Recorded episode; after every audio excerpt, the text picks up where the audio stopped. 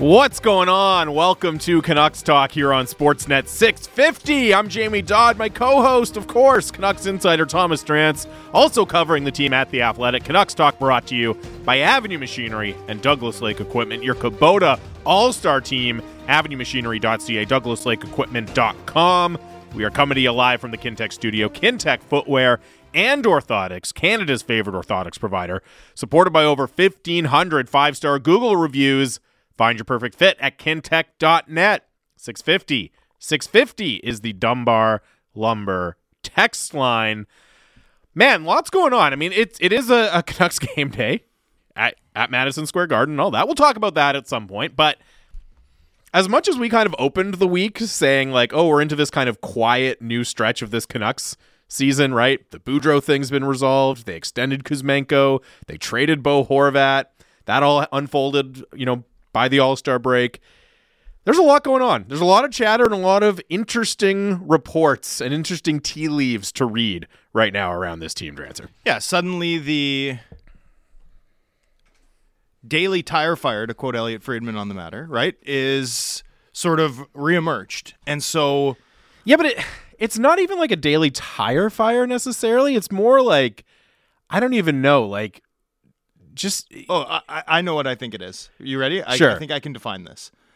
I think effectively we're at a stage where everything that's going on is a reckoning right? It's like the bill is coming due for this organization in so many different ways right? And so we talked about this a little bit yesterday but the threads are being pulled that were sort of left frayed eh, when the club rapidly changed direction last november right all of this team's short-sightedness over accumulation of years sort of coming to bear all at once and creating a stress on the organization like the stress of losing the stress of hopelessness the stress of having no assets of having too many bad contracts. Like it's all it's a reckoning. This whole season is a reckoning for the Canucks and I think that's why you're beginning to see you know the seams just about everywhere around the club. Where where do you want to start? Because there's Yeah. a bunch of we want to take like a guided tour of all of the sort of simmering. Because you're right, it-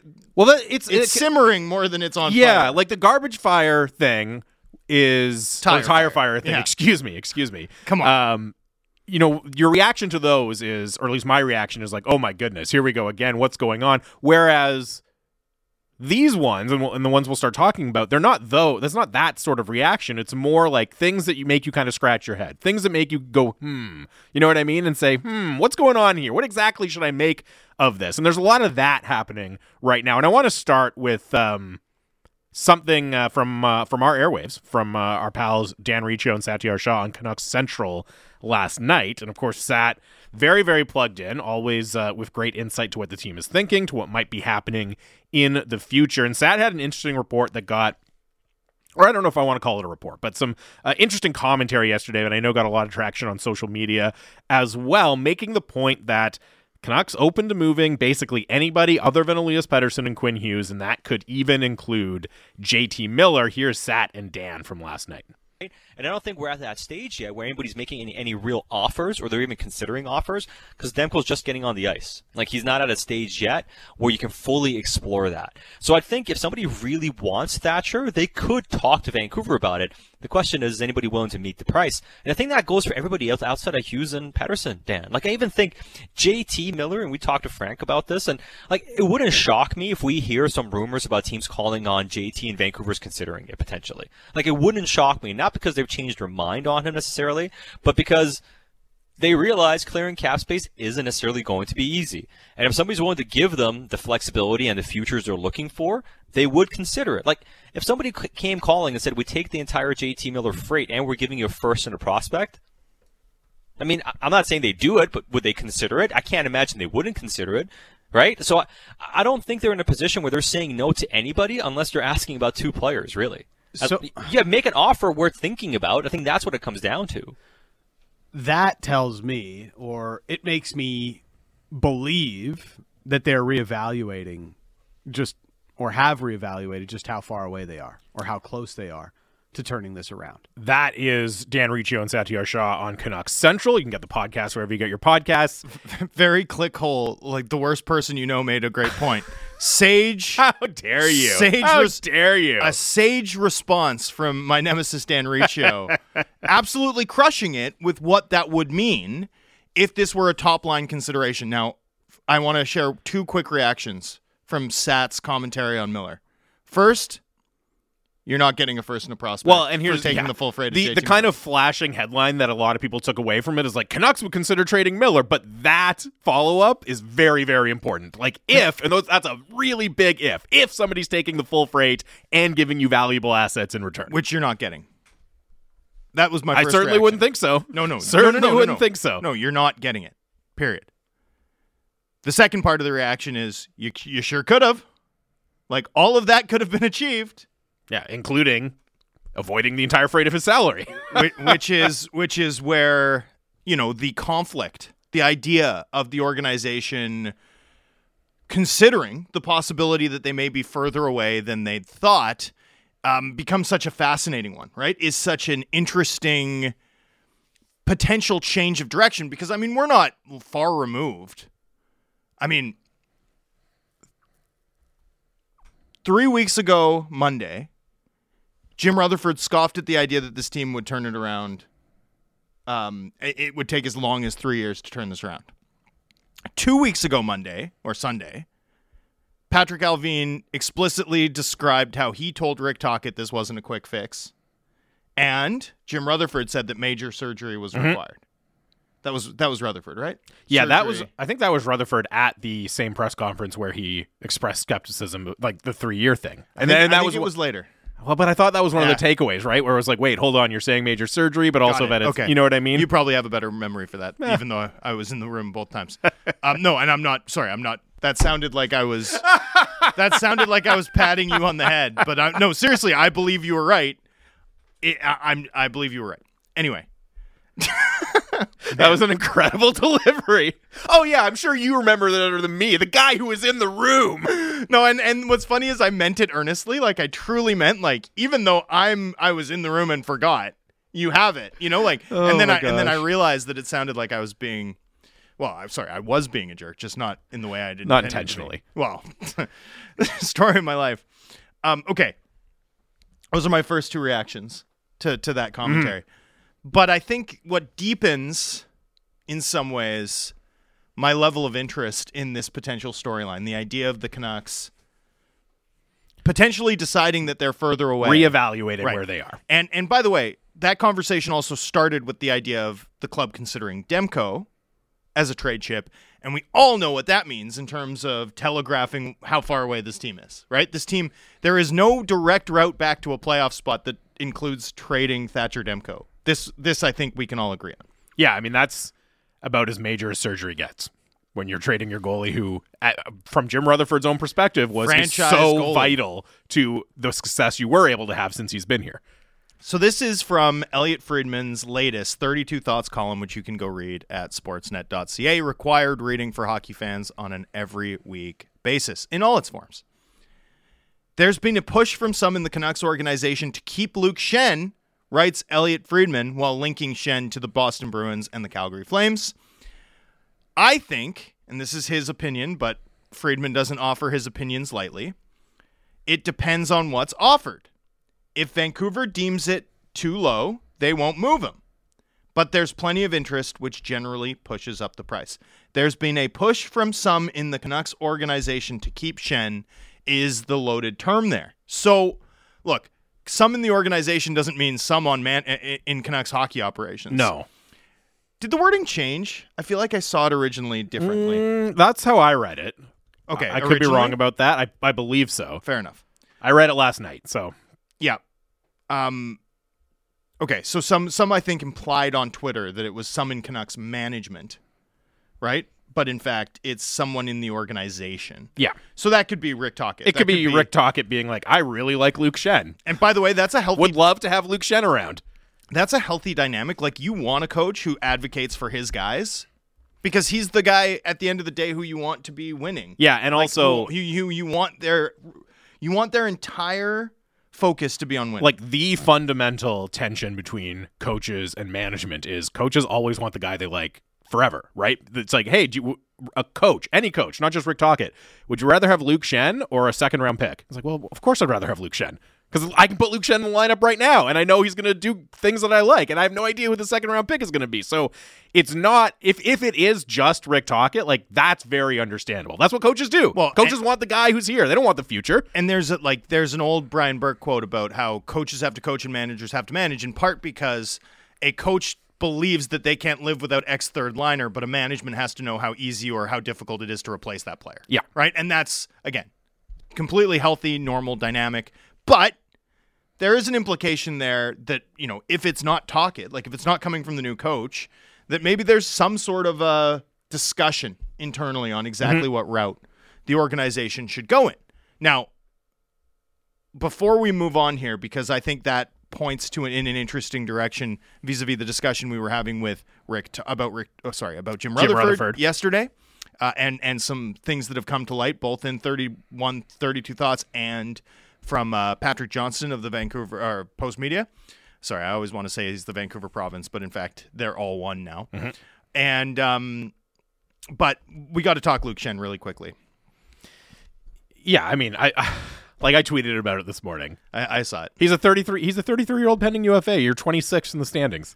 But like, I, also want to I also want to note this: the Canucks went out and signed three right-handed defensemen at, to NHL only contracts on the same day that they hi- hired Luke Schenn or s- signed Luke Schenn. Luke Schenn made the least of the three. Right? Like the story of Luke Schenn is not Luke Schenn indispensable piece.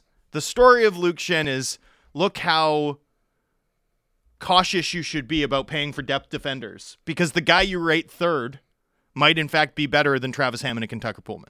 Mhm. Right? Like the story of Luke Schenn is not is, isn't or shouldn't be this guy's irreplaceable. It should be, hey, like player evaluation is hard, and sometimes if we bring in two or three of the same type of players, so long as they're cap neutral, we're gonna find one guy like Luke Schenn, and that's far better than committing a lot more money to guys that might not be better at all. Like that's the story of Luke Schenn. Luke Schenn's Luke Schenn's emergence in Vancouver was a surprise. He was a healthy scratch for the first 30 games of his Canucks tenure.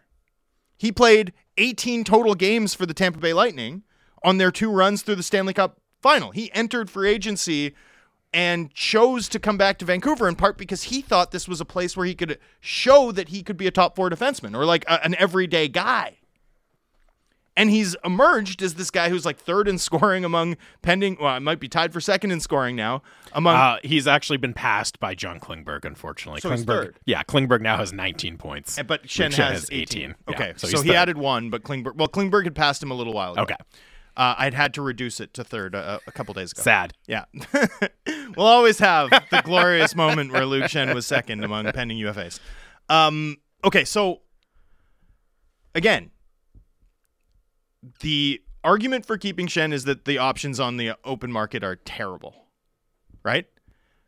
You could look at that and say, okay, well, if this team wants to be good next year, then Luke Schenn might be better. You might be better keeping off keeping Luke Schenn, who's probably going to be cheaper to stay here, given his mm-hmm. homes in Kelowna and the familiarity and on and on than you are going out and trying to replace him and probably failing on the open market while paying a guy a lot more.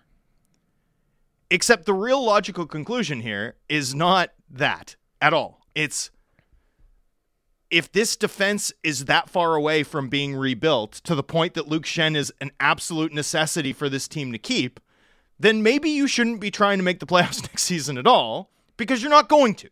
Because you're not going to, right? We'll, we'll get into this a little more because there's a point I want to make about the 2023 versus the 2024 draft classes. Um, you know, setting up the Islanders game on Thursday, but also talking about why this is a unique opportunity for the Canucks. I'll do that in the next segment.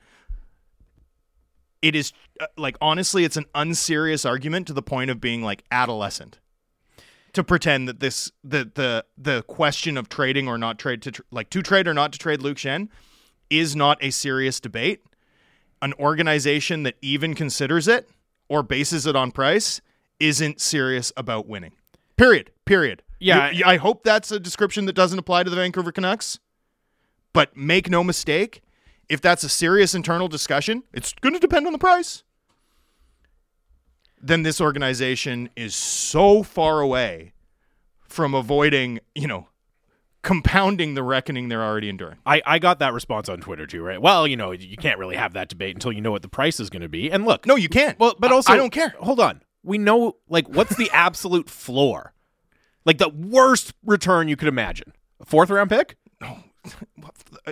What's the guy who just went for a third? Yeah, four, uh, was Megna. that a fourth? Megna, right? it a fourth? Yeah, it was a fourth. So that's that's the absolute floor, Right. And, and but but there's no way. Exactly. so there you go. We live in a world where Ben Chiarot and David Savard just went for firsts in consecutive So seasons. yeah, you're right. We don't know the exact return, but we know the ballpark with actually a pretty di- significant deal of precision, given this type of player and the track record they have. somewhere at between a second and so a fourth. It's not particularly hypothetical. Would you do it for a fourth round pick? I sure would. And if if you would, then Oh, that's yeah. it. Answer over. Debate over. Correct. And it just feels like people are trying to reinvent the wheel here. Like rebuilding, as much as it be- it's become this weird, dirty word in the NHL and especially here in Vancouver, it's not a new idea. Like, if you're at the bottom of the standings and you have a 33 year old pending UFA, you trade them. That's what you do. That's how teams get better. People are like, wow, a second round pick. They might never play in the NHL. Okay. That's true. But so what? So you never should never pick in the second round because there's uncertainty there? Those things have value. And it just feels like you're out thinking. You're trying to galaxy brain it. Like there's a reason that this is a normal, bog standard way to do business across sports for decades. It's because it makes sense. Why are why are we trying to reinvent the wheel here? Well, what's more arrogant than insisting consistently that you can defy gravity? Right? Like this organization has tried to defy gravity for a decade, and guess what? The apple still falls on Newton's head. It is what it is. All right. Let's move past this into the Rutherford conversation. Yeah, let's talk. So had. Rutherford, we brought it up uh, yesterday in the show, right? The reporting first from Steve Simmons, and then Elliot Friedman mentioned it with Jeff Marek yesterday. The speculation that Jim Rutherford is uh, wanting out of Vancouver, and uh, there's been a few on the record and off the record denials. Now I know Rick Dhaliwal on Donnie and Dolly said he had texted with Jim Rutherford. Rutherford said there's nothing to it.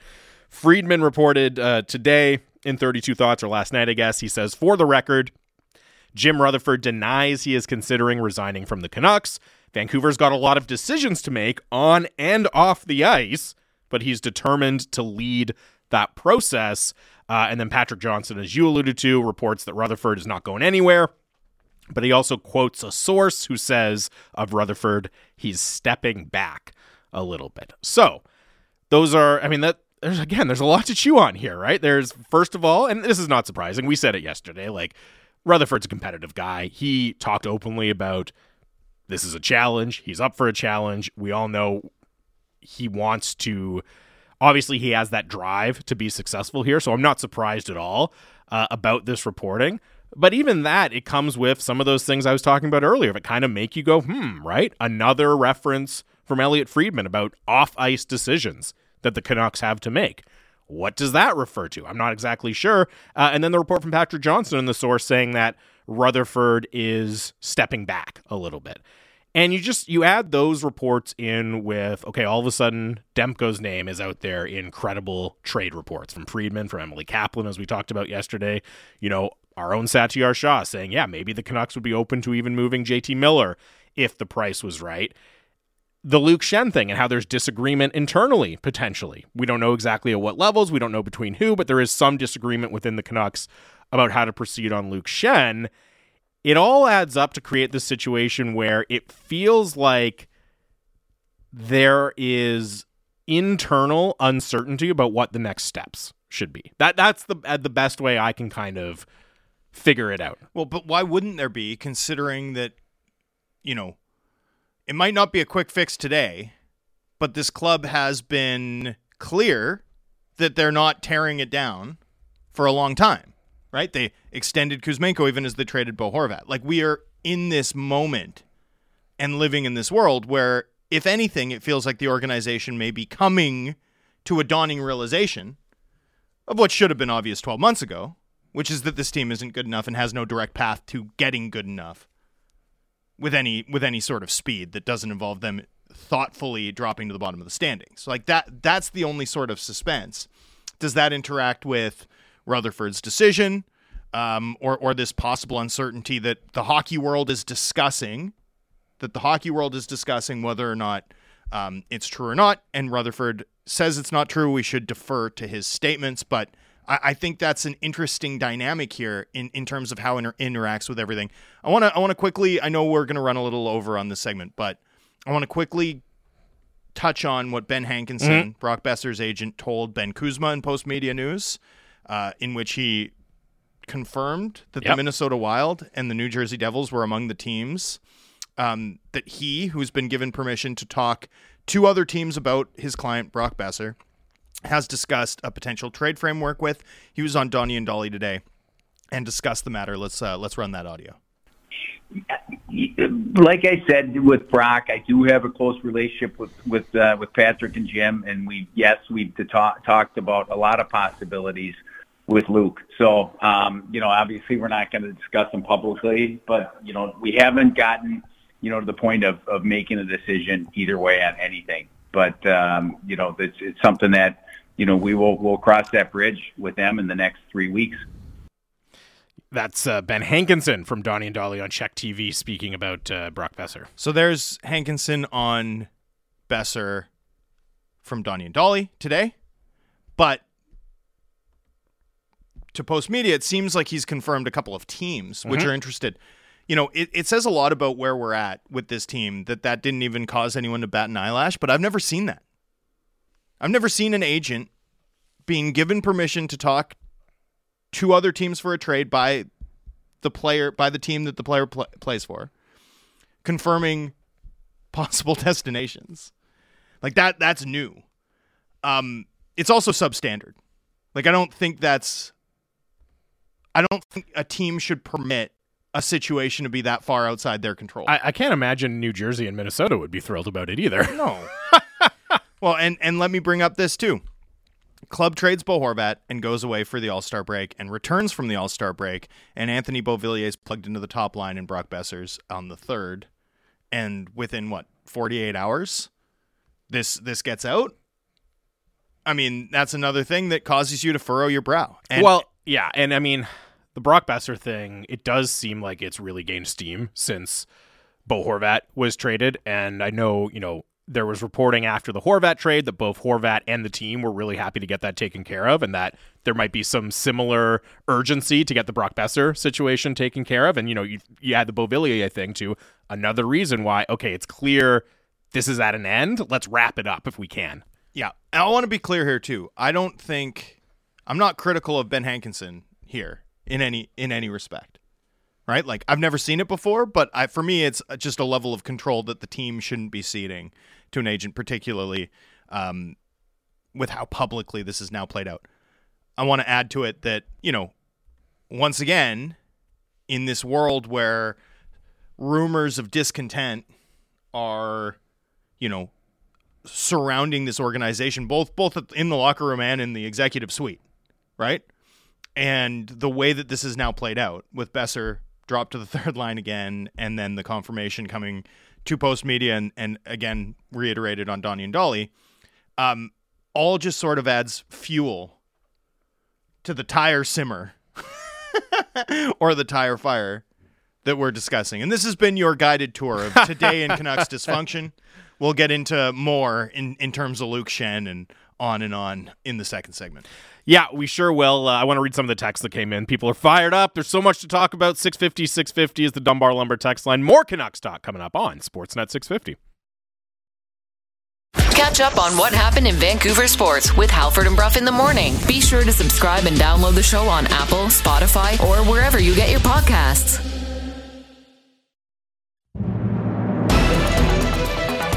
Here's Barzal. They score! York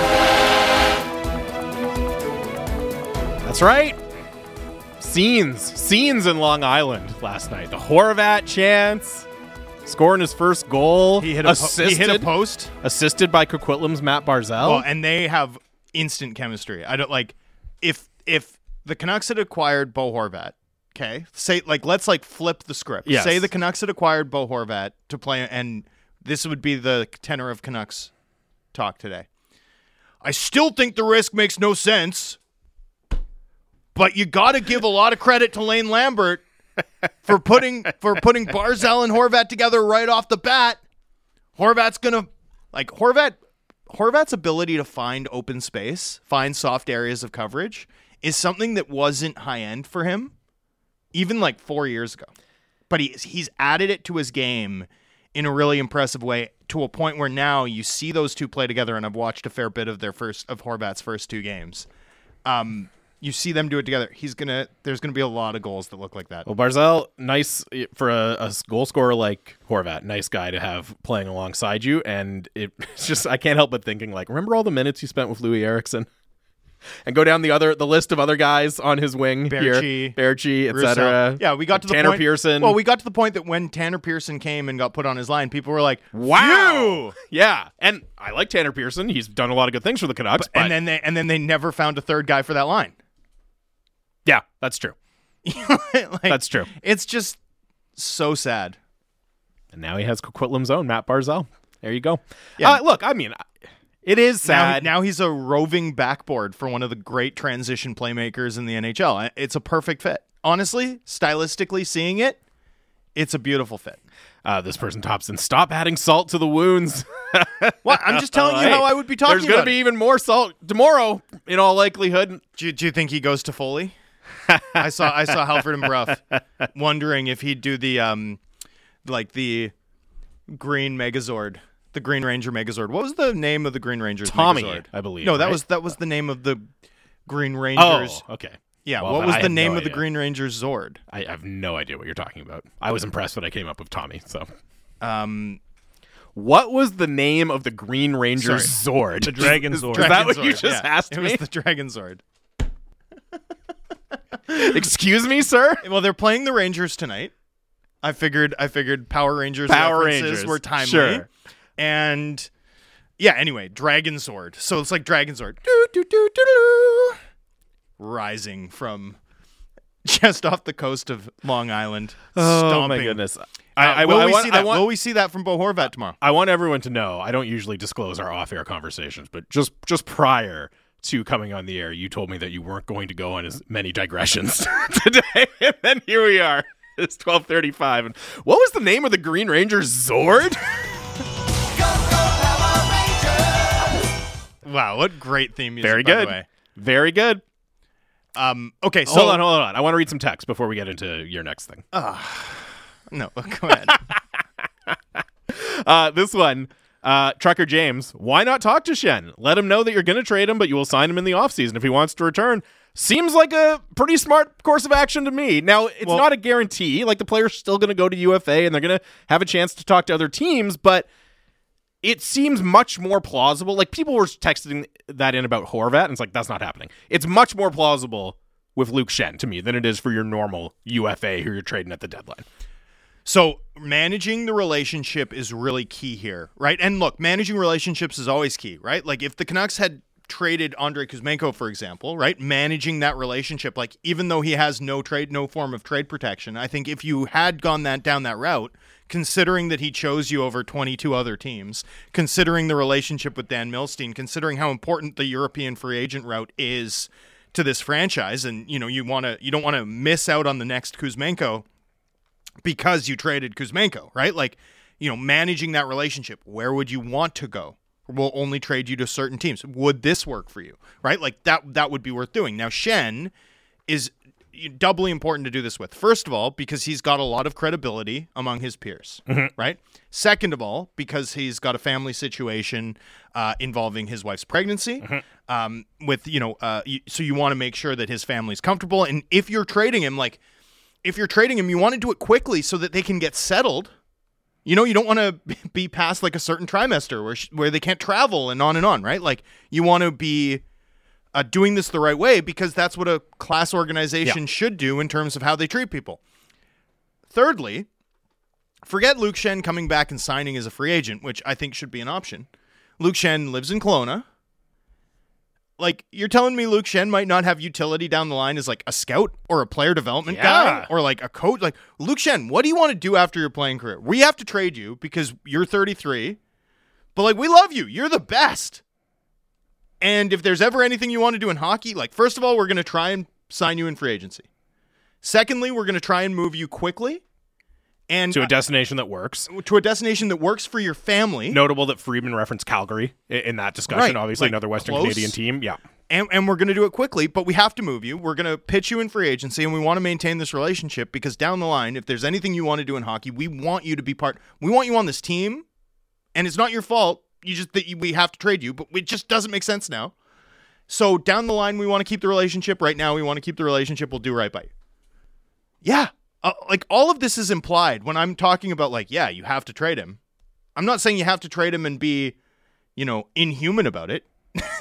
this isn't fantasy hockey. No, you know, like and- you have to factor in the human part of it and deal with it the right way. And in Schenn's case, I think he's earned the respect to be dealt with a very specific way that you know includes, for me anyway, um, doing it relatively quickly, uh, and and probably doing it to a place where him and his family are comfortable in in, in from the perspective of you know growing their family further in the months to come.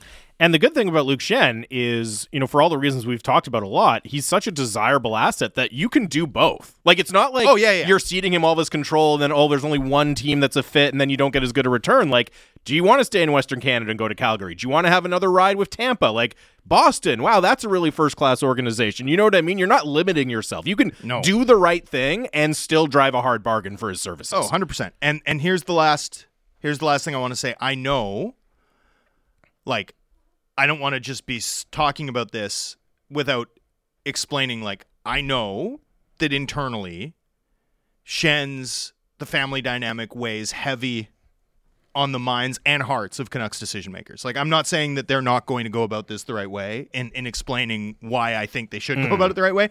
I think that's top of mind for the organization as it stands. Right? So this is not I want to be clear because I don't know that I captioned it right being like this is how it should be done. Um, I think the organization will Well- do sh- do right by Schenn. And even Ben Hankinson, I know, who was on Donnie and Dolly, was saying, you know, we're talking to the organization, we're having those conversations. There's a bunch of different things in play. So, yeah, I mean, I think you have to do it, as you said, the right way, but that shouldn't prevent you from doing the right thing for your organization. Now, I, I can talk about Schenn all day. Sorry, do you have more texts? I just wanted to read this last one. Eh. Uh, hold on. so, well, it's more. It's, it's two quick texts, but we'll move on. The decision to trade or re-sign Luke Schenn will have zero, zero effect on the Canucks' next playoff berth. Eh. Relax, you guys. Wrong. If they think re-signing him is more important than a fifth-round pick, You're that's wrong. fine. In response to that, I want to read this text from Jeff from Mission, who says people fixate too much on the return and not the fact that they could package the return to get something else. Very true.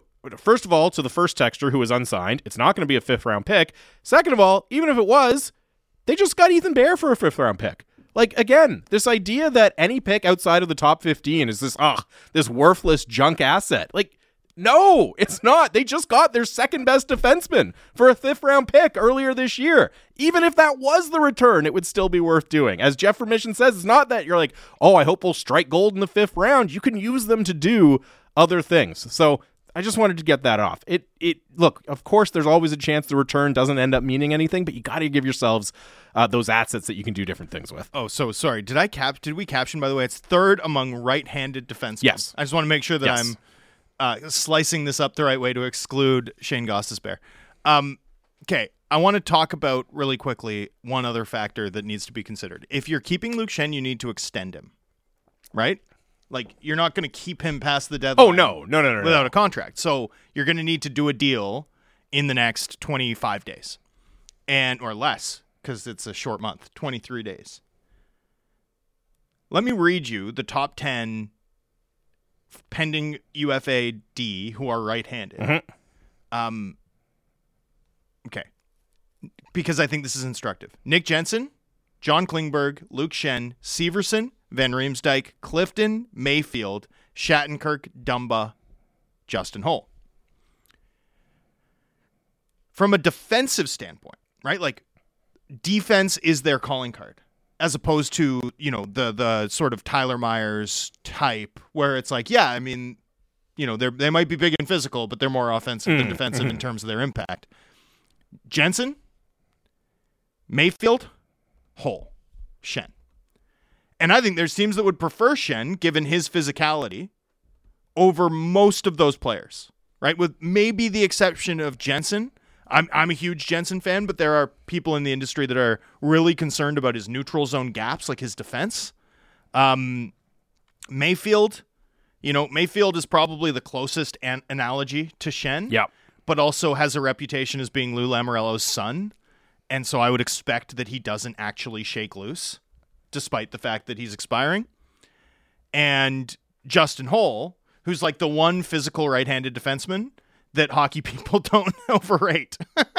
I don't know why, but Justin Holl is like immune from the is overrated by the old hockey guys because he's a big right-handed defenseman thing.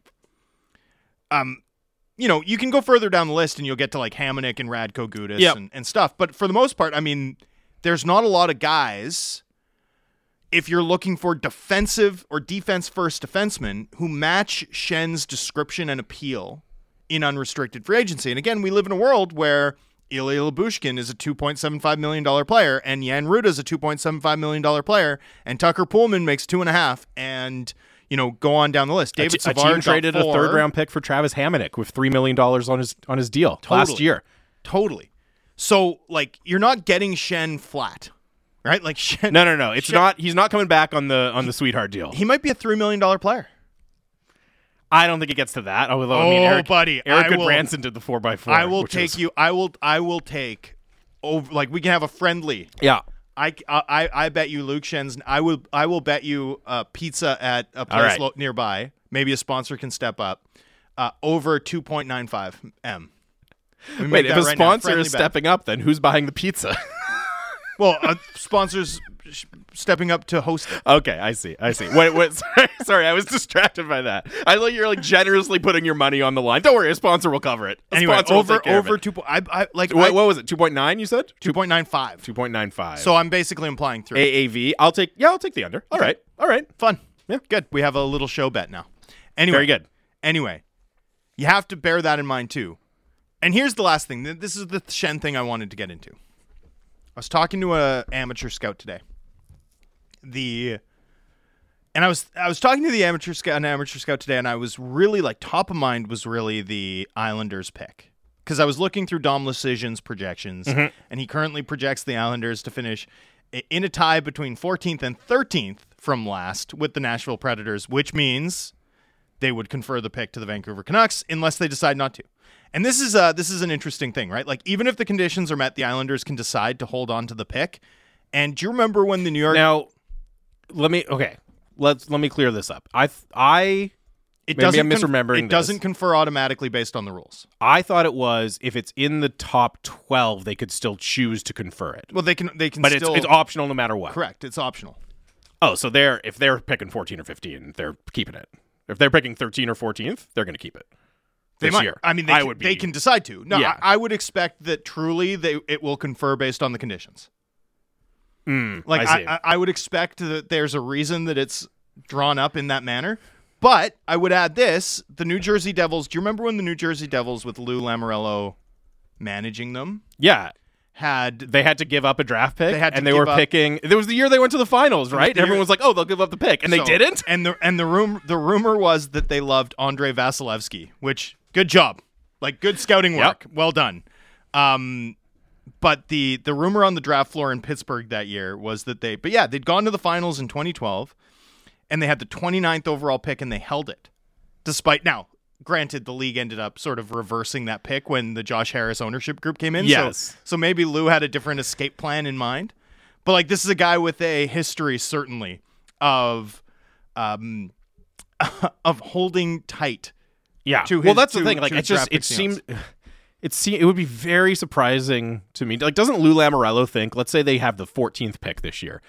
Doesn't he think, well, I'm going to do all these great moves and we'll be picking 25th next year? Like, isn't that just his mindset? You know what I mean? So of course I'm going to pick, uh, or I'm going to keep this pick right now because we're going to be giving up a way worse one next year. Well, and so here's where this also interacts is the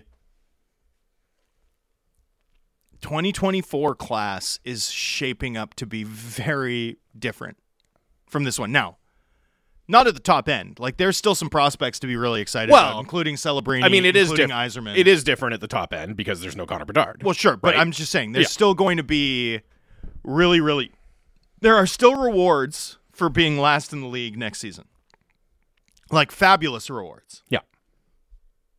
But down order, it is a much weaker class. Like the OHL class is shaping up to be again, this is mostly conversations with an amateur scouting content. Like the OHL players are shaping up to be pretty meh. Um, pretty pretty light group of talent out of the queue. Uh, all the U.S. national development team players outside of Eiserman are overagers. Sweden looking a little bit lean. Like it's it's just a totally different level of talent than what you're going to get in 2023 down order. Like a second round pick, forget trading a second round pick in my mind, because a second round pick this year could be like Etienne Morin or or uh, Tanner Molendyk, who are like will be the would be the Canucks' best defense prospect that they've had since well since before Juolevi first sustained his injuries in that draft plus one season. I mean, Well, Quinn Hughes was a Canucks defensive prospect. Right. Okay. Sorry. Quinn Hughes. Yeah. But uh, and and not prospects of that caliber. Yeah. But my goodness, like so far above and beyond what the Canucks currently have, and players like that are absolutely going at a second round draft price in the 2023 class. Like it's loaded. And the Canucks have two firsts this year, one conditional, and an extra fourth from the Tyler Motte trade. So they're relatively well positioned. But like this year, if there's a year that you can accumulate, like next year, the the, the rewards are, are lesser. A, a second or even a third round pick this year is worth more, in my mind, than picks down the line. Considering where this team is positioned, how they're positioned, how far away they are, like these are the picks to get and make. The Canucks' future, if it's going to be bright at all, it, rests in Nashville in late June. Like that's such a crucial moment for this franchise. They need as much weaponry, as much artillery as possible because there are some really interesting prospects, really good players that are going to go, you know, in that top 100 range, top 150 range. If you if you're able to get out of there with 8 of them, 7 or 8 of them, like then we're then we're cooking. Then, then at least then you have a chance to cook in a couple of years. So usually I'm on the get draft picks cuz they're good trade assets thing. And I'm not necessarily opposed to it if a Devon Toews type opportunity presents itself. But I actually think this is the year to make them. This is the year to make them. Yeah. Well, especially I mean, you're gonna have you're gonna have a high first round pick and a high second round pick, right? Because you're gonna you're bad. Maybe not as bad as you want them to be, but you're bad. So they're right like you're starting from a really strong spot already. I would bet on them making the Islanders pick this year. And, you know, as much fun as it would be for Canucks fans to really like root for the bottom to fall out of the Islanders and, and, and be a lottery team next season for that unprotected pick. They're they're plus 220 to make the playoffs and that looks pretty tasty. Yeah.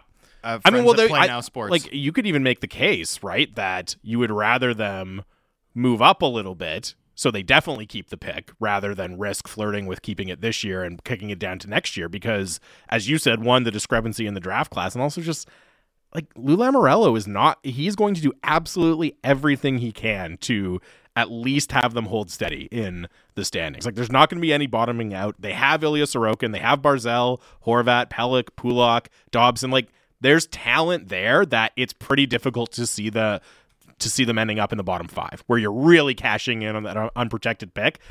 I think, man, if you can pick 14 this year, you get that extra second or extra first round pick this year in this draft class. That's the dream scenario, even though it takes the ultimate kind of, you know, oh my goodness, could we draft in the top three with the Islanders pick? Even if it takes that off the table, like, man, get another pick in this year's draft class. You had a, another second in a Luke Schenn deal. All of a sudden, you're looking at, you know, four top 50 picks.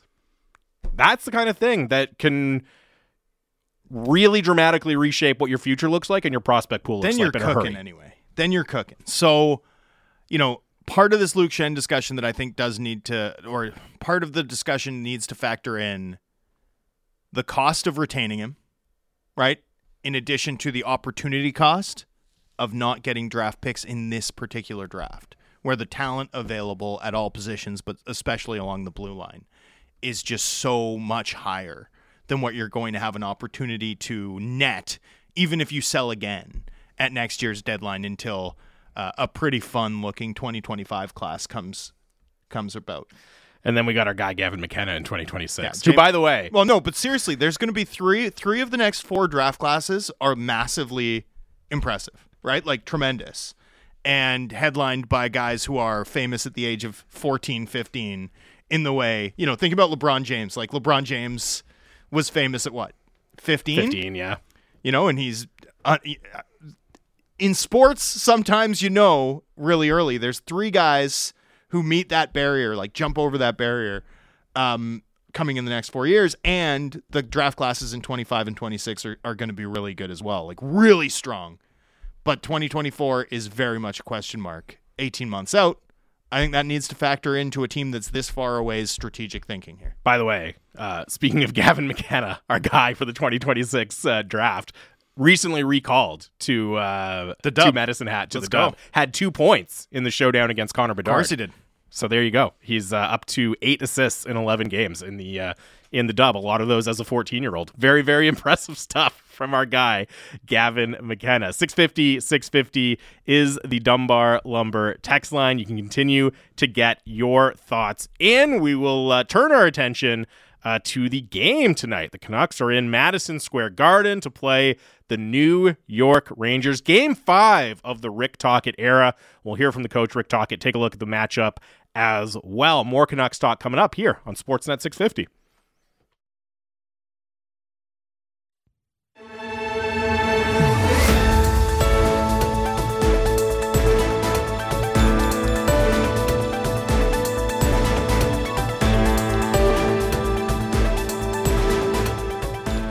Welcome back to Canucks Talk here on Sportsnet 650. Jamie Dodd, Thomas Drance here with you. Canucks Talk brought to you by Avenue Machinery and Douglas Lake Equipment, your Kubota All Star team.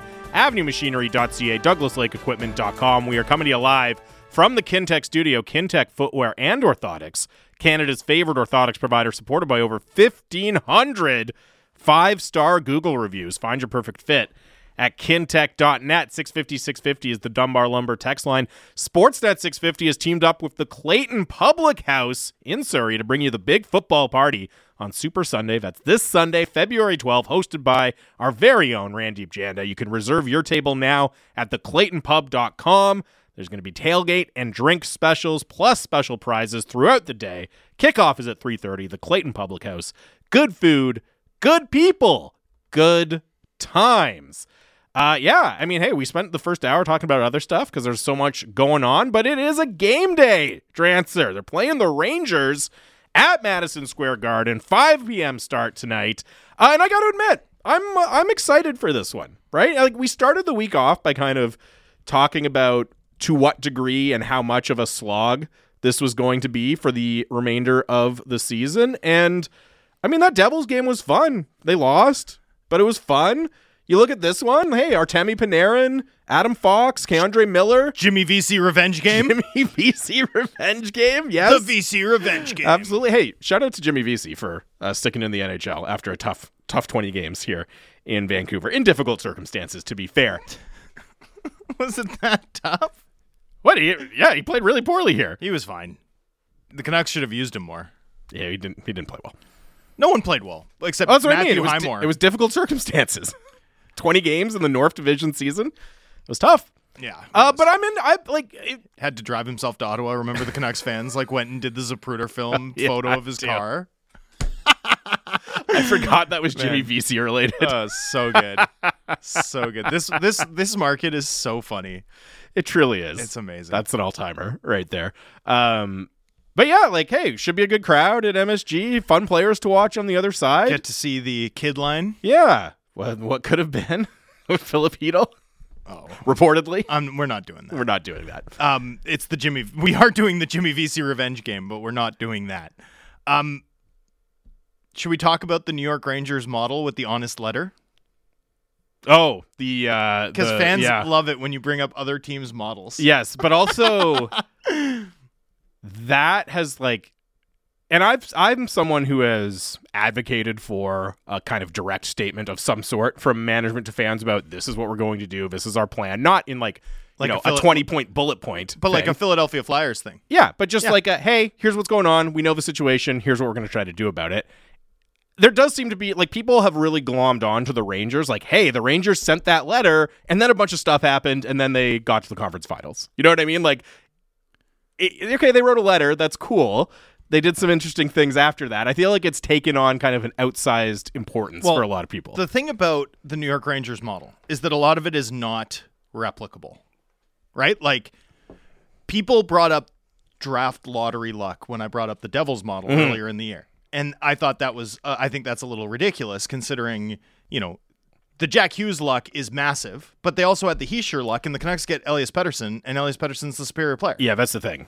Like with with or without draft lottery luck, if you're drafting high in the draft order, you know you you could get Hischier and Hughes, or you could get Pettersson and Hughes, and guess what? Pretty much the same thing. I mean, it's not quite. Jack Hughes might be at a different level, but like, it's pretty close. It's not the the difference in the fortunes of the Devils and the Canucks are not lottery luck based. Now, in the Rangers case, moving up as far as they did to get Kakko and Lafreniere is a totally different matter. Like that was historical. That that was the that was the luck that caused the NHL to fix the draft lottery. Yeah, change the, draft lottery. The interesting thing about that, though, is those guys aren't drivers of their success, prime drivers of their success right now. They're contributors. Yeah. they're not busts. No, but right, what- but they're not. It's not like oh, those guys changed everything overnight for the Rangers. no, but what really mattered was getting, you know, they made seven picks or sorry six picks in the first three rounds in 2018, including drafting K'Andre Miller, including drafting Nils Lundqvist, who didn't work out there but is a pretty good player, and right? they got a first round pick back for. and they got a first round pick back for, and Joey Keane, who's a really interesting right handed defense prospect now in the Carolina Hurricanes organization. And why is he in the Carolina Hurricanes organization? Adam Fox. Um, you know, and then they and then they made four third round, uh, four picks in the top three rounds that in the, each of the next two years, and part of that is you get you know Zach Jones, who's a really nice player, a guy I have a lot of time for, and Braden Schneider, who's like a prototype. Of, of like the sort of prospect that you'd be thrilled if the Vancouver Well, Canucks I had mean, a player like that. How how much did we hear his names in the JT Miller talks Yeah. last year, and how he was not on the table, even though the Canucks desperately wished he would be. For sure. So that's sort of where, you know, I, I think it's meaningful. Now, the Rangers also benefited from the sort of circumstantial luck that I don't think the Canucks can count on at the moment. Uh, Jacob Trouba sort of driving the bus and, and making sure that he landed in New York. Um, Artemi Artemi Panarin attracted Art- by New York. well, and signing and leaving real money on the table to play there. Um, Adam Fox. Adam Fox. So yeah, that that plus the lottery luck makes it an incomplete comparison. But the Rangers amassing a ton of picks, using a lot of them, including multiple first rounders on defensemen, right? They had some whiffs in there too. Like, first of all, you'd say Kakko and Lafreniere haven't delivered. You'd also say Kravtsov, who's another top 10 pick, hasn't mm-hmm. delivered, right? Like, it's not like this has been a perfect process for the Rangers, but they amassed so much talent so quickly. And it has paid off and given them a totally disparate ceiling from you know certainly certainly a, a lot of other teams in the Eastern Conference going forward here because of the volume of futures that they accumu- accumulated rapidly. I mean, the Rangers are the perfect example of how taking a step back doesn't have to be 5 years. That's really more than anything. Do you need luck for that to be true? Yes, but you still position yourself to maximize uh, how quickly you can do it. If you're a, a deep pocketed team willing to spend on being bad, and if you're amassing picks Well, and I think it's good example of the importance of being flexible, even if you're rebuilding. Totally. Right? Not that Artemi Panarin or Adam Fox is going to fall into any team's lap, but yeah, as you as you say, like rebuilding doesn't mean you're committing to not trying to win games for five years. If this if an unexpected opportunity presents itself, and it doesn't have to be the same type of player as Artemi Panarin, right? But if there's you know a Devon Taves who's on the market or a John Marino who's on the market, right? And you say, oh, actually, this is a guy who makes sense long term for us, and he's available. I do think you have to be you have to have the flexibility not just in terms of assets and cap space but in mindset to do that right? You can't be so committed to the tank and the rebuild that you're not willing to add good players like that. I think that's an important lesson. Now again it's not always going to be you know all-star top of the nhl type players uh, like those guys are. But yeah just be open to exploring different avenues of improving your team and taking advantage of the chances when they come come around. And this somebody texted New York Rangers model one, be in New York City. Two, get Fox to sign here. Three, get Panarin to sign here. There is some truth to that. no, there is. There's a And lot no of truth one, to that. No one would argue with it. Yeah. But but you can't ignore like in particular, you can't ignore the work that they were able to put in rebuilding their blue line through the draft. The Adam Fox part is the part where you probably can't replicate or count on that, obviously. But like Ryan Lindgren comes in the Rick Nash trade, mm-hmm. right? Jacob Trouba, yes, chose New York, but also is they deal Neil Pionk for him, who was an uh, NCAA free agent that they were able to sign. Uh, Adam Fox, Joey Keane, who had this sort of spike season in the OHL and was like a really good prospect, helps them get that deal done. K'Andre Miller is a first round pick. Braden Schneider is a first round pick. Lundqvist is a first round pick who becomes a future first round pick once uh, they realize that you know it's a little bit oil and water with him and the and, and their coaching staff. Um, and they've still got Zach Jones coming. I mean, that is it, it maybe not perfectly replicable, but it's a good indicator of what it takes to rebuild your blue line. And it involves amassing picks, making future oriented trades at the deadline, right? Uh, like that that's it. That's that's how they've done it in addition to their sort of ir- irreplicable luck. And and so don't ignore what you can learn simply because you can't exactly model it or count on getting some of the breaks that they did. You know, there's still there's still useful lessons there. Yeah, and this person texted, while I agree you need to stay competitive during a rebuild, doesn't adding players to improve your team defeat the purpose of a rebuild in terms of losing games to draft high? If they were doing that right now, the Canucks, yes, it would defeat the purpose. But let's play let, let's play this like kind of alternate universe out where they had kind of more intentionally bottomed out this year to take a shot one at Connor Bedard but also at just the generally loaded top of this draft class. Like yes, in that situation, you're not going to pounce on the good players that become available probably. But as to me, as soon as that one year is over, then you're in not all in mode where you're, you know, trading picks and signing massive UFAs, but you're looking for those opportunities to add the players because again, I just don't think you have to commit to 2 3 years at the bottom of the standings. I think there are years like this one, especially for the Canucks where it makes sense to be okay being at the bottom of the standings, but it's more it's less about actively trying to be bad to me than it is just taking the long view. So, yeah, you there's always that trade-off. When you're on the way up okay are you going to push in too soon? Are you going to cost yourself some lottery odds by adding this player? But ultimately the goal is to be good. The goal is to be a stanley cup building team and you have to be able to identify when it makes sense to add that player if it's actually pushing you forward on that road. And this person texted as well montreal rebuild is a better comp that the canucks can aspire to and of course both initiated Well, by except yeah, Jeff Gorton. Yeah. Um, except that the Montreal rebuild's still nascent. yes it's it, it's in its mean, early stages There's a long road to run there. Um, for the for the Canadiens, they're not going to be good next year. Even they're not, they're probably not going to be good the year after. And that defense core, especially because I'm not nearly as high on guys like Kaiden Guhle as as a lot of the industry is. Like I I mean I don't know if they have a single. I don't know if they have a single guy on their blue line who's part of a top four when they're good. Truly. Yeah.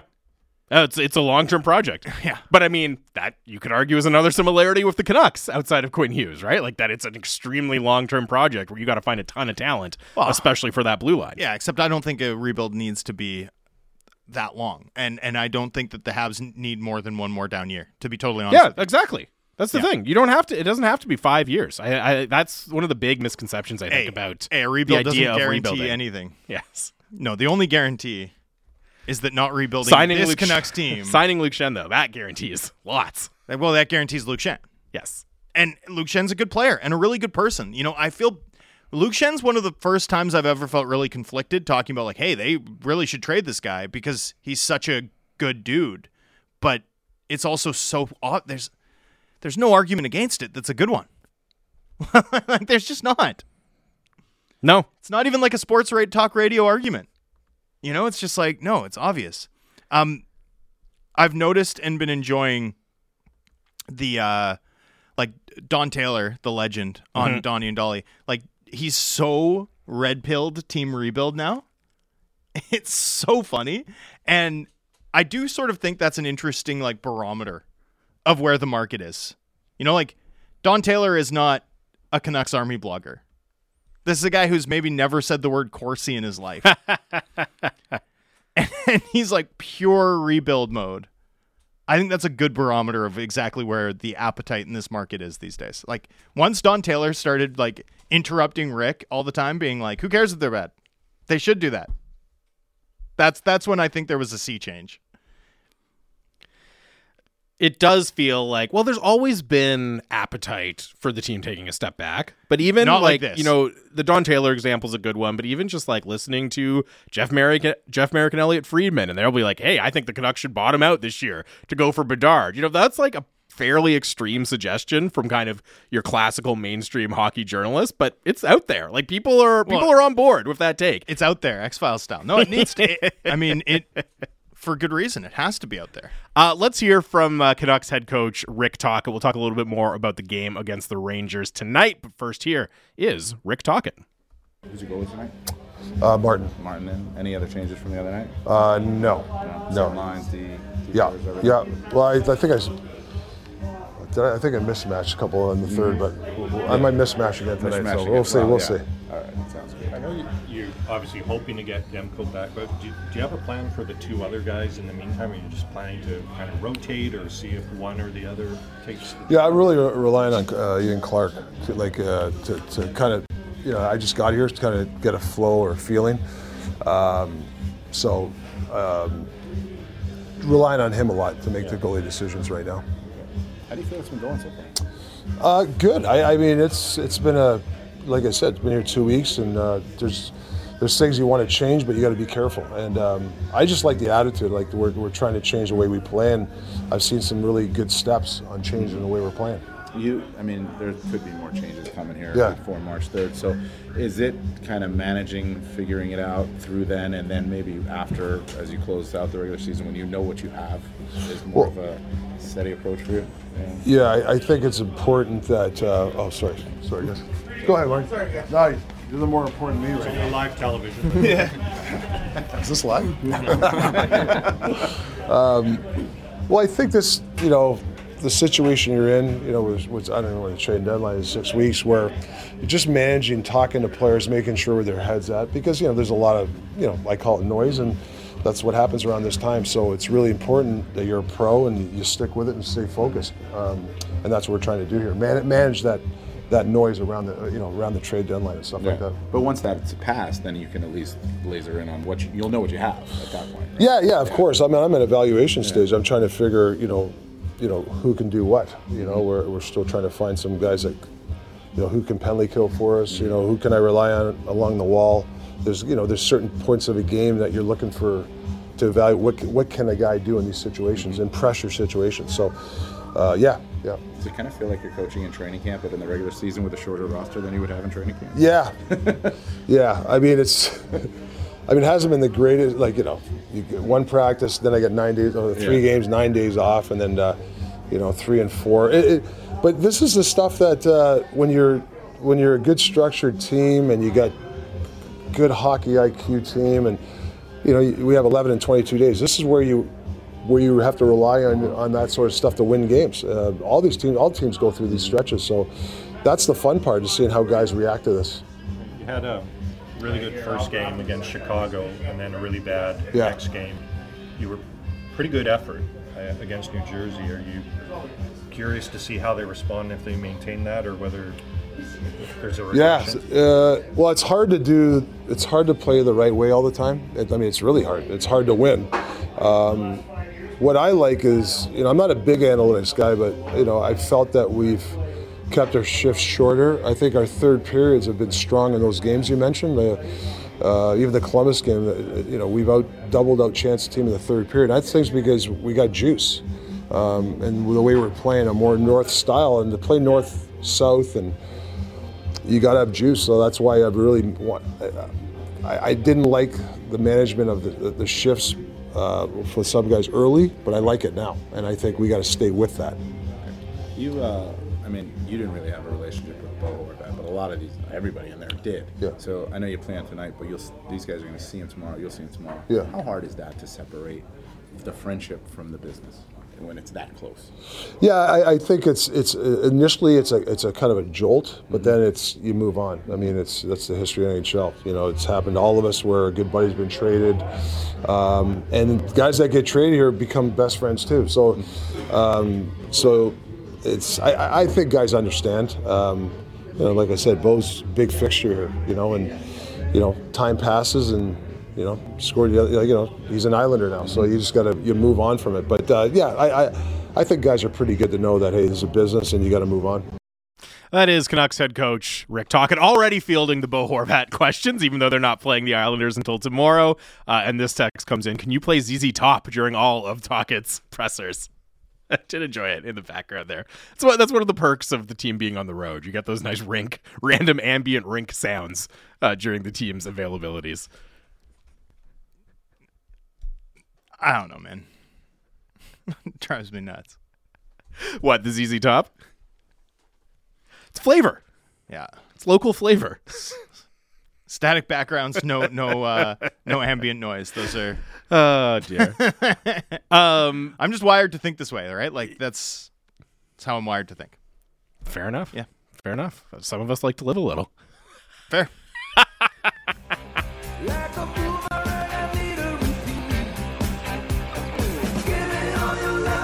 Sure, sure. We're gonna, we're Let's gonna- uh, we're gonna have like detailed we're gonna have to I'm not, this. out of the- I'm not an analytics guy debates while uh while, While ZZ Top plays? Yeah. No, I mean Oh, I don't care. To that's be just clear. something coaches say. Yeah. Like, as have coaches ever has a coach ever come out and be like, "I live and die by analytics"? No. That's not going to happen Ever. That's not how it goes. And I, like, I don't know. People can jump on that, but that's that's not how analytics are going to function in the NHL. Or if it is ever, we're a long, long way off from that. Well, also, also, you know, he was captioning it before he introduced a stat. Yeah. right. Like, we, but we've outchanced our opponents two to one in those. You know, so it's like, he, anyway. He's he's disclaiming it while also Using using, it. it. So Yeah. that's fine. That's No, no, I obviously wrong don't. I obviously don't care at all. Uh, and the interesting, um, well, I mean, Rick Tocchet, Rick Tocchet coached for John Chayka's team. You don't think? Uh, you don't think? No, I've I, I don't really think that Chayka should be recognized as like an analytics GM. He's not really of the analytics movement a- as we sort of consider it when we talk about analytics. But it's like clearly he worked for a data-driven organization, mm-hmm. and we never heard it was a problem. No. So I, I don't think you should be. I, if anyone is jumping on that line, you know, oh, he's against analytics, I, I think slow down, Yeah, slow no, down on I- that one. I couldn't care less. But you know, the overall thrust of it is again just about this is a learning opportunity. And somebody even asked him, you know, does it basically feel like training camp, like an extended in-season training camp? And you know, he again references like who can kill penalties for us, who can I rely on on the wall, Totally. Yeah. right? Like it's very much the fact-finding stage of the of the job for Rick Tocchet. And again, you know, I was saying like I'm looking forward to this one. I think it kind of shifts my mindset as well into like, okay, at least like what is Rick Tocchet looking for, and can we start identifying some of those things in these players? It puts games like tonight, which obviously, other than you know lottery position, don't mean anything for the Canucks in a different light. And you know, you and I have talked about how like ultimately these things and what they're going to learn over the remainder of the season, it's marginal. There still needs to be that quote unquote major surgery from Jim Rutherford, etc but it's still it's still important and it's still interesting to kind of see how that process plays out and who's a riser, who's a faller, who kind of plays themselves in to a potentially more significant role down the stretch here. Well, so I was thinking about a point Shayna Goldman made, which was that the Canucks really should be playing JT Miller at center for the rest of the season. Right? Uh, on the and I hadn't sort of thought of it in those terms, but of course the moment she said it, I was like, yeah, that's exactly correct. Right? Like, you know, I, I looked over Cam Charron's data yesterday from the Devils game, for example. And Miller didn't have a scoring chance and didn't set up a scoring chance, and I don't think that line had a five on five scoring chance. So that's not great. That concerns me, right? That's consistent with what I've been worried about whenever the club plays Miller in the middle uh, over the course of the season. And yet, like, what's the harm? At this point, you might as well just stick with it. You might as well just keep going because you got to see, you got to know, you got to have an answer. Like, does this team need a second line center? Even just like a warm body to fill that Yeah. role next season? Or not, because that massively changes your offseason priorities. Oh, absolutely. And again, that's not even like a you know, we're trying to push for the playoffs or not kind of thing. As you said, even if playoffs are the farthest thing from your mind going into next year, you're going to look for a cheap option down the middle if you get your answer on 'Cause JT I don't Miller. think I don't think you want to go Pettersson, Räty, no. Lazar, Åman? Åman. Like, no, you're going to need. No. I mean, ideally, you want two middle six guys.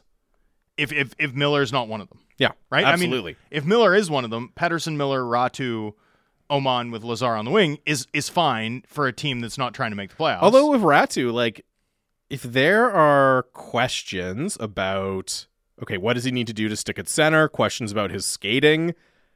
I mean, does he stay in Abbotsford for an extended time next year as well? Like, that wouldn't shock me. I I, I would be a little hesitant. Again, it depends, I think, on what the team's goals are for next year. Yeah. But that wouldn't shock me if they say, you know what, we're going to be really, really patient here with this guy that we just uh, just acquired. Yeah, I- rather than push him into the third line center role. or I could whatever. see it. I could see it. I you know, I think you can design a role like a bottom six role at the NHL level where a player can develop in the league. I, I think about the Bo Horvat role where he Mm, like mm-hmm. always played with Dorsett, right? And then they eventually found Ronald Kenins for that line, but there was like a rotating cast of like faster veteran fourth line guys that they played with, and that fourth line was awesome. Super cool. And they played a consistent number of minutes, like 10 minutes, 10 minutes, 10 minutes, versus like the Jared McCann design Yes. where it was like he was all over the place. He was in the lineup, right? Right, like he was on the third line. He was on the, and there was no consistency whatsoever. Like I think you can design a bottom six role, you know, especially if you have a fourth line that you can play a fair bit.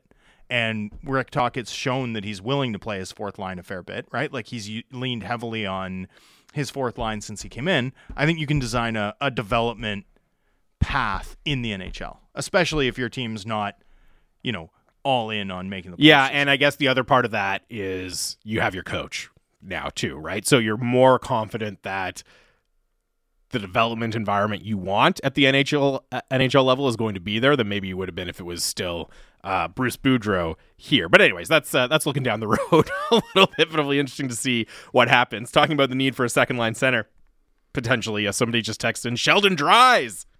Hey, Rick Tocchet. Rick Tocchet's been impressed uh, with what he's seen from him so far. And you know, the other thing that uh, is interesting, obviously, you said JT Miller at center, just see get absolute every last data point you can on how that's going to work. And Tocchet referenced uh, no changes to the lineup or the lines except in the third period, I believe it was in New Jersey, New Jersey, Podkolzin kind of switched with Dakota Joshua. Podkolzin got some time with JT Miller, and Tocchet, I think, was kind of alluding to that might continue to be the case. And, you know, Podkolzin is very much in that, like, one, you just want to put him in the best position to succeed and gain as much confidence uh, as he can for the final stretch of this season. But I think you also do want to be gathering information about him, right? Like Tocchet talked about, hey, we're looking, uh, we're looking for see who can help us on the penalty kill. Could that be Vasily Podkolzin? Who can help us on the wall? Can that be Vasily Podkolzin? You know, I think even you look, you look at the power play, and now that Bo Horvat is gone, they stuck Beauvillier there, right? And they're kind of just they've they've been using a bit of a different formation with Miller more of the net front and moving guys around a little bit. But on the power play, like, yeah, experiment, try some different guys out, right? Like you always know you have.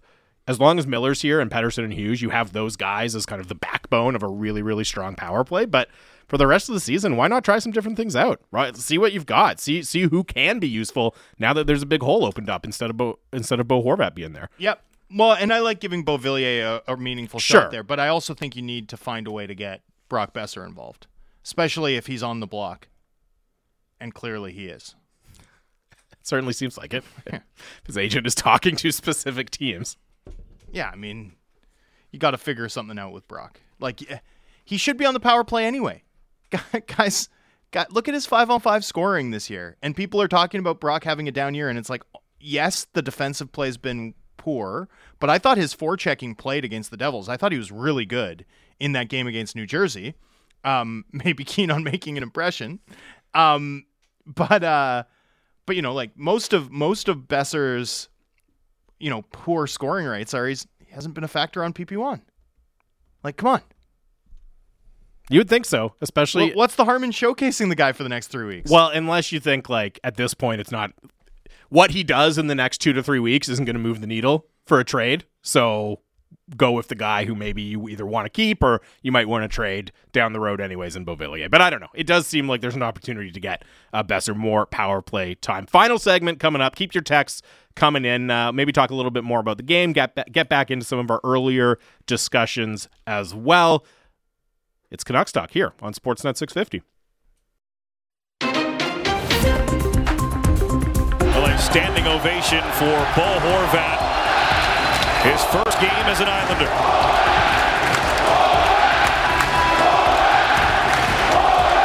What's the chant here, guys?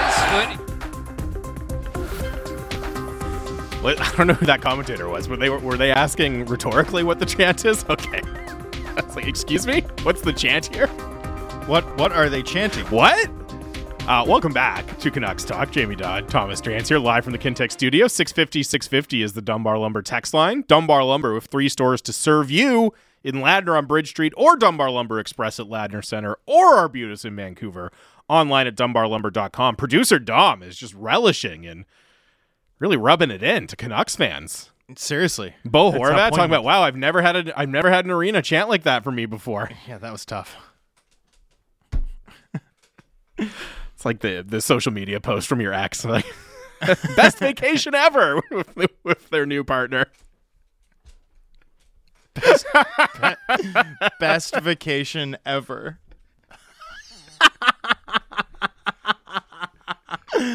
oh my god. What you know what I mean? Well, I don't know. Like I, I think I, mean, I think you and I both like I haven't had an ex in No, like, no, twenty no, years. No, no, I've I've been married for a long time. So any any reference I make to like modern dating or anything is just completely Oh, yeah. like based on just like snippets of conversation I've heard from friends. I completely I'm like trying to fill in the blanks. I completely missed the app dating era. A hundred percent. I used the old, oldest dating service in the world when I met my wife, which What's- is friend of a friend dating service. yes. Darkness, my old friend. What are you talking about? No, not us. I'm happily married. Been with the same person for 15 years. It's been great. Uh, I still good. like them. Well, brag. So, sorry, guys. uh, anyways, um, 650, 650 uh, is uh, is the Dunbar Lumber text line. Uh, this one came in earlier in the show. We started off the show uh, by playing uh, some audio from uh, Sat and Reach on Canucks Central with uh, Sat. You know, talking about how the Canucks, yeah, they're they're not shopping Demko or anything like that, but they're open to it. They're basically open to moving anyone other than Elias Pettersson and Quinn Hughes. That would include JT Miller. Now, Sat had the disclaimer that it's not as if they're looking to dump Miller for anything. They would still want assets back if they were going to consider that. And this text comes in. Uh, you guys led with Sat discussing the Miller stuff. Uh, you made the comment on them not being able to get a first and a prospect, but you didn't validate if you think moving Miller is even possible. Is it? Would someone take that on uh, for a pick or a prospect? Not both. To me, JT Miller, like the scenario, first of all, I don't think it's going to happen. Um, I think- because I think- contracts like that rarely move I think if you take back money, you, you the the model for me would be worse player on an inefficient contract for shorter term. Like that's that's the starting point of a JT Miller deal. so you're talking about a reverse OEL. yeah, basically. Yeah. Yeah. And, no, I mean that's that's the and now maybe and then there's you know you can add in assets or whatever on either side of that to make to Would- make the valuation work, but that's the starting framework. Would Pittsburgh consider Kapanen and Zucker? That's basically cap neutral. For this year, and then it's one more year of cap Kapanen after. Yeah. More wingers, baby. Now, I- More wingers. How many wingers can one team have? Step right up. I mean, I would do that because it's only one more year of cap commitment, right? You're not. It's not like you're taking back somebody who's got three years and eight million left. oh, I, I think it's a no brainer. For like, I think the Canucks would win that deal every time out, just because. it's an interesting one. and it's not. It's not because Miller isn't good. It's because Miller's not likely to be at the peak of his powers while this team is good. Mm-hmm. Right? Like again, this has never been about the player. Right? My my criticism of this Well, the, has one- never the one thing the it is about in respect to him is the wing versus center thing.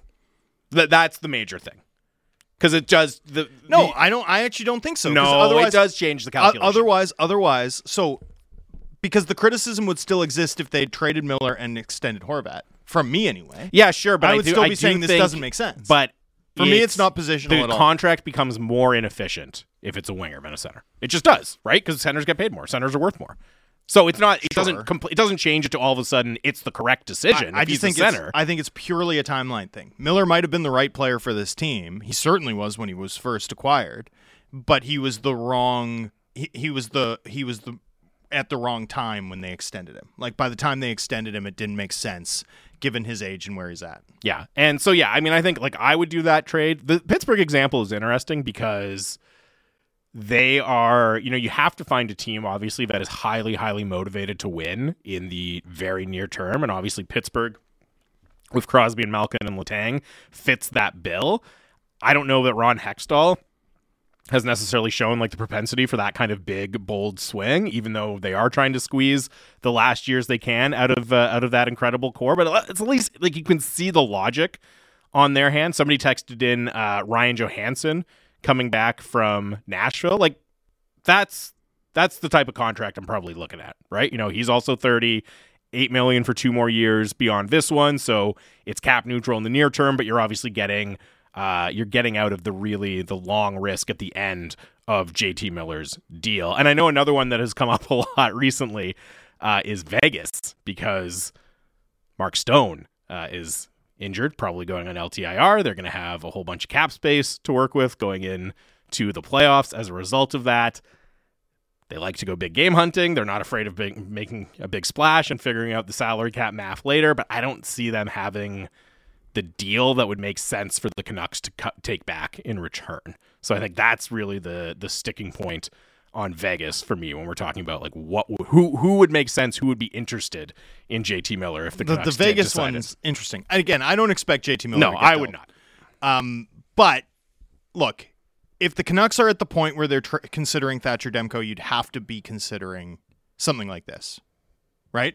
You you get to the point pretty quickly where if the Canucks like put it this way, and I- you know, at the risk of sounding positive, okay, if you do Luke Schenn for a second, okay, and you do Demko for a first plus, and you get off of Miller with no more than you know with like a, an expiring and or a non-expiring but that's up after next season. Mhm. and you go into this draft class with all of a sudden based on what i've just laid out nine Yeah. picks in the top four rounds nine picks in the top four rounds and like an enormous amount of cap space coming after next season with a bunch of interesting U25 guys. Now, most of them are wingers, but still, like Pod Podkolzin, Pettersson, Hughes, Hoglander, Räty, Mhm. plus three guys in the first round of this year, or or anyway, four guys in the next two years in the first round, plus two second rounders. I mean, now you're beginning to look like a team that has a real direction. Yeah, and again, I think that that, That, type I mean, that would be ma- massive. that type of framework opens up the improving quickly possibilities because you have all of the flexibility and because you have the young assets. And I, I know people kind of get worried, right, when they talk when they hear talk about improving quickly, that it's all going to be really like ill considered and you know it's going to mean trading seconds for Linden Vey and things like that. But that was the experience with the Canucks in trying to improve quickly.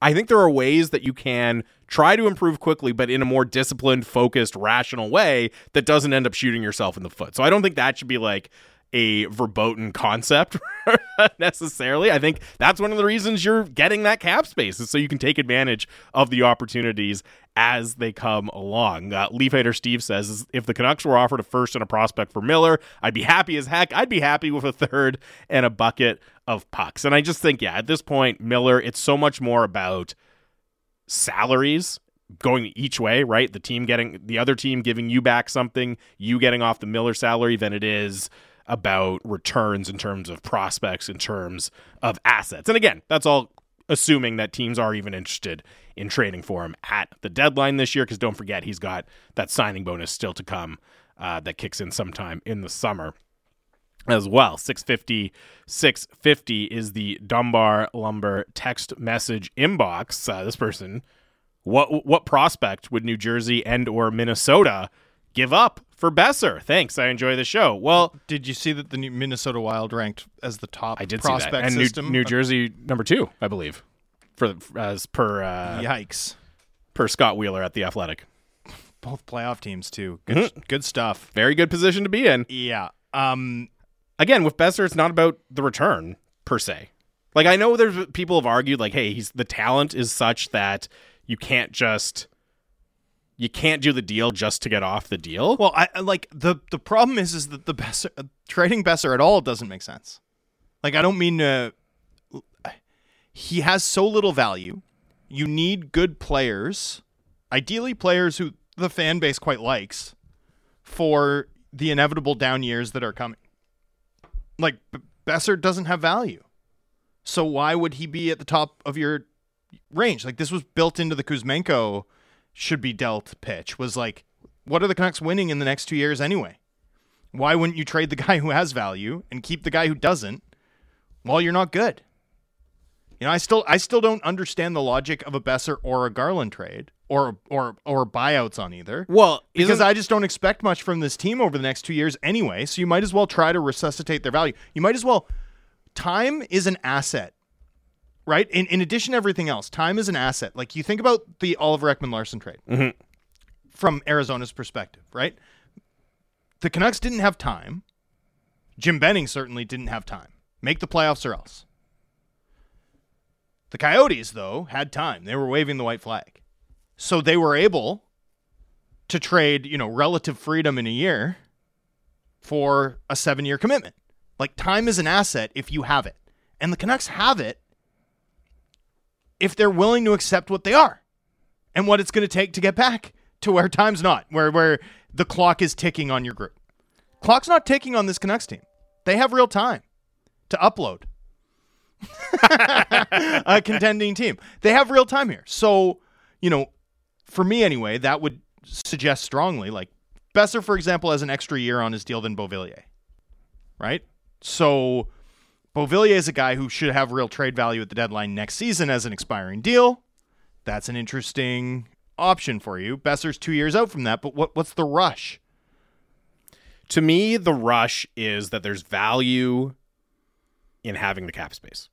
Now, there's value going into this summer having cap space. Now, that's predicated on using the cap space in a future oriented way. Right. It's not I'm not saying it's valuable because then you can go out and sign your replacement Well, which- which for br- Brock Boeser. it's valuable because you can take on a bad contract for a draft pick and that has value in the moment. Like you're right that time time is an asset, but getting things in the here and now has value as well. And Sure. that that's the big argument to me.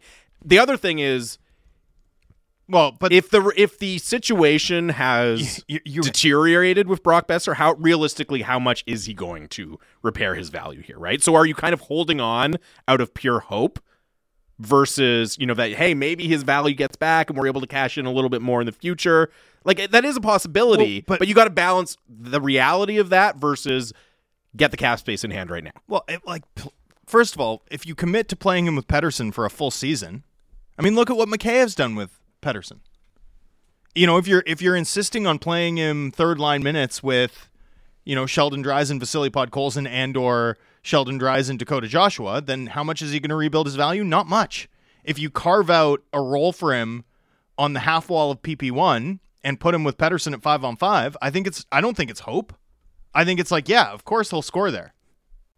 Like you don't think he's capable of No, scoring no, he'll if score they there. design He'll score there for sure. But it's the it's how much how much is the value going to increase, and does that outweigh the value of going into this summer with that cap space? But I mean, the value. That's of, it. The That- value of going into the offseason with that cap space for what? You know, like in- Well, in yes. a world in a world where the Canucks are doing things like trading Thatcher Demko and then juicing the return on Demko by taking on Anton Khudobin from the Stars for an additional pick that helps them make a deadline move. Then yeah, then that cap space is super valuable. well, that's what I'm saying. It's really predicated on what are you going to do with that cap space, Right? Is If this club going to use it right? Yeah, and that's where the like to me. The, Trading Brock Boeser now and buying out Connor Garland are like completely different Well, considerations. and me and me and Harman are going to write about this today or tomorrow, so we'll talk about it more. But it's like the perfect Luke Schenn trade, for example, is like say Luke Schenn's market value is a second. Let's just say that, Yeah. as a hypothetical, or a third, whatever. Can you get Boston to upgrade the pick by a round if you take back Mike Reilly, who's got three million this year and next, and is buried below the line for them in the AHL?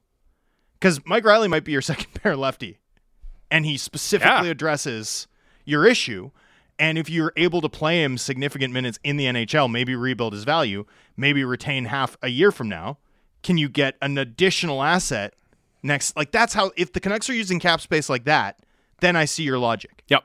Now, but, but when they've never used cap space like that. But that like that has to be a part of the process at some point. Oh, it, it should be it should be um yeah. And to me, that's not like right. a, that's not an argument for extending things. Like that's how you get better f- quicker. That speeds up the Oh, process sure. Oh, if you're sure. willing to use it that way. Other teams' trash can be your treasure. Look at Sean Monahan. And so I do think like yes, the the Boeser cap space only has its ultimate value if you're willing to explore things like that. Now, to kind of counter my own argument a little bit, the reason that I don't think he's going to rebuild his value as much as you might is that they haven't shown a willingness to really go all in on rebuilding his value to carve out that sort of role for him. And that speaks to like to me the using the cap space for the future and trying to rehabilitate Brock Boeser's value those come from the same place those come from the same motivation those are like similar ways of looking about how you're going to go about fixing this team so if you're not willing to do one which is do everything you can to rebuild Boeser's trade value realistically how willing are you to do the other like that that would be my my counter argument to myself here I still think that there's a possibility that with Boeser right now, they just look at it as, hey, this is going to be wrapped up in three weeks. We're going to move on from him.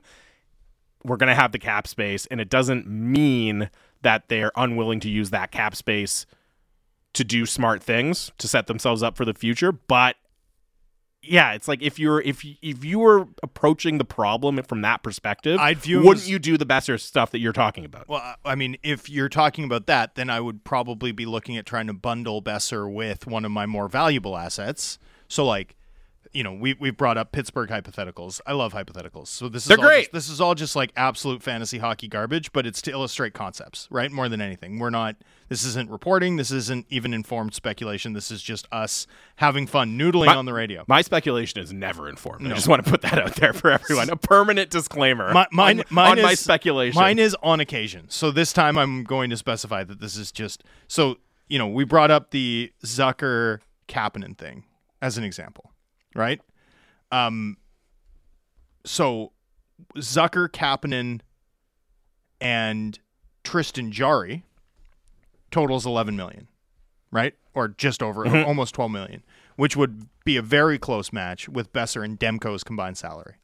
So instead of getting the pick or whatever, like Pittsburgh has their first and their second, instead of getting the first for Demko, are you willing to take the second, but it gets you off of Brock Boeser's deal?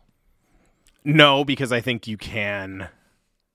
I think you can do better than that. Not better than a second, but like I think you can get off Brock Boeser, not taking much return back, and then you do a Demko deal for more assets separately from that. I don't think you need Demko I to think- juice the Boeser return like that. I see. I think you probably do if you're talking about freeing up six point six. I think you're taking money back one way or the Yeah. other.